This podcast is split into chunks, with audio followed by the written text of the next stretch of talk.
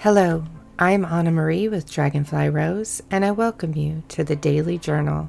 Yesterday at nine forty-five a.m. Eastern Standard Time, I started a journey into my mind. Before I share the transcript of what I recorded during my journey, I want to preface by saying that some of the imagery is a bit graphic and may seem odd to anyone who has never gone through a spirit journey before. In most cases, they begin with our physical bodies being destroyed in some fashion. This is out of our control when we journey. Spirit tears our bodies down, our beliefs of who we are, so we can form again in the ways we are meant to be. It's like a spiritual cleanse, if you will, that leaves you invigorated and free from the shackles we place ourselves in on this planet.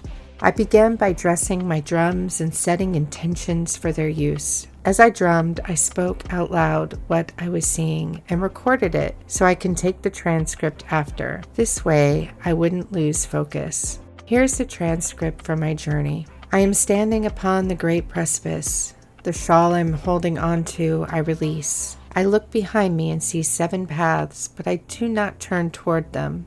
I turn my head back and gaze at the great vast nothingness before me. As I look out, there is nothing but empty land, empty waters. I look down, so far down I cannot even see the ground below, only darkness. I spread my arms out wide and I lean forward and I fall into a dive. I am falling, I am falling, I am falling. I am still falling. I crash into the ground below.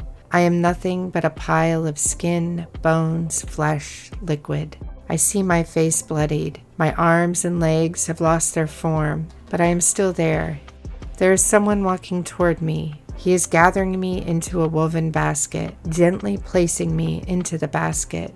He is very dark-skinned, with a robe of red and gold draped across his left shoulder and tied around his waist. A brown woven band on his right upper arm. He is bald. He is so tender and delicate with my body. He has collected all of me, even the liquid that was mixed with the earth I fell upon. He carries me in this basket under his right arm. He carries me across vast deserts and plains. He carries me under a moonless sky filled with a billion stars. They are shooting from right to left. We are walking. Night and day pass, and he continues to walk, carrying me in the woven basket.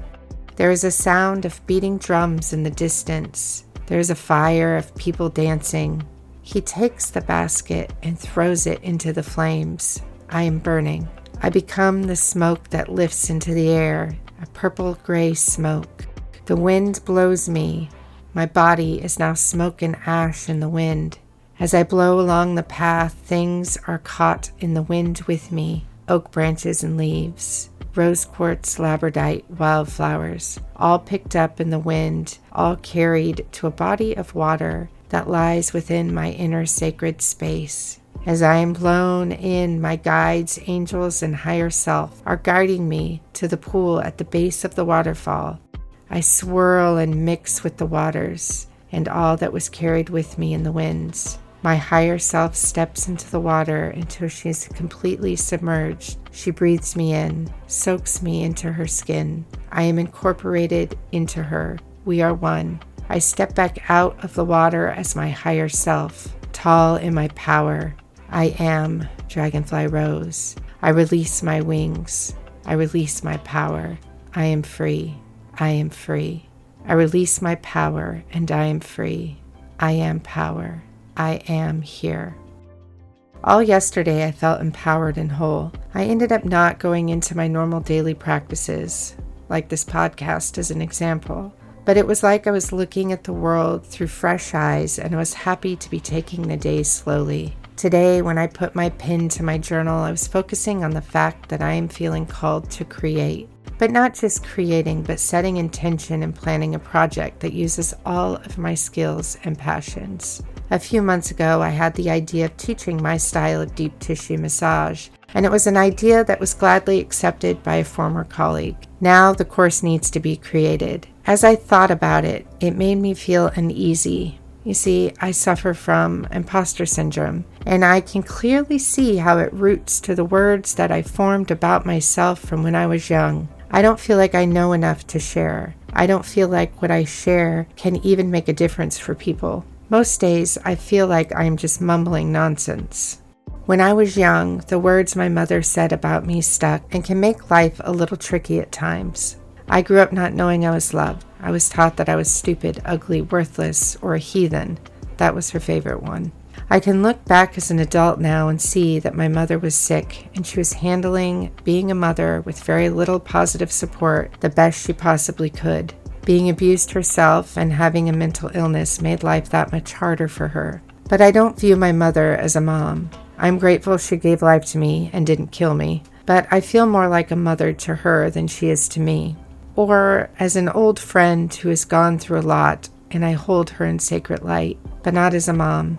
I share this because what is placed in our minds when we are really young does stay with us, and it operates in the background. When we are more aware, we can see and give them love, say thank you, but we are safe. Self-worth is a hard one to build up, but it is possible with daily work. Affirmations are a great tool, but we must also face why we are feeling these ways to uncover the old scars that need tending to. So I'm going to leave you all with this today, short and sweet, as I get my office in order. I will have the transcript up on my website, dragonfly rose dot com, in the forum under the discussion, The Daily Journal.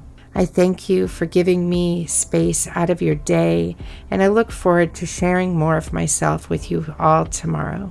I hope that you have a beautiful day full of self-love. Take care.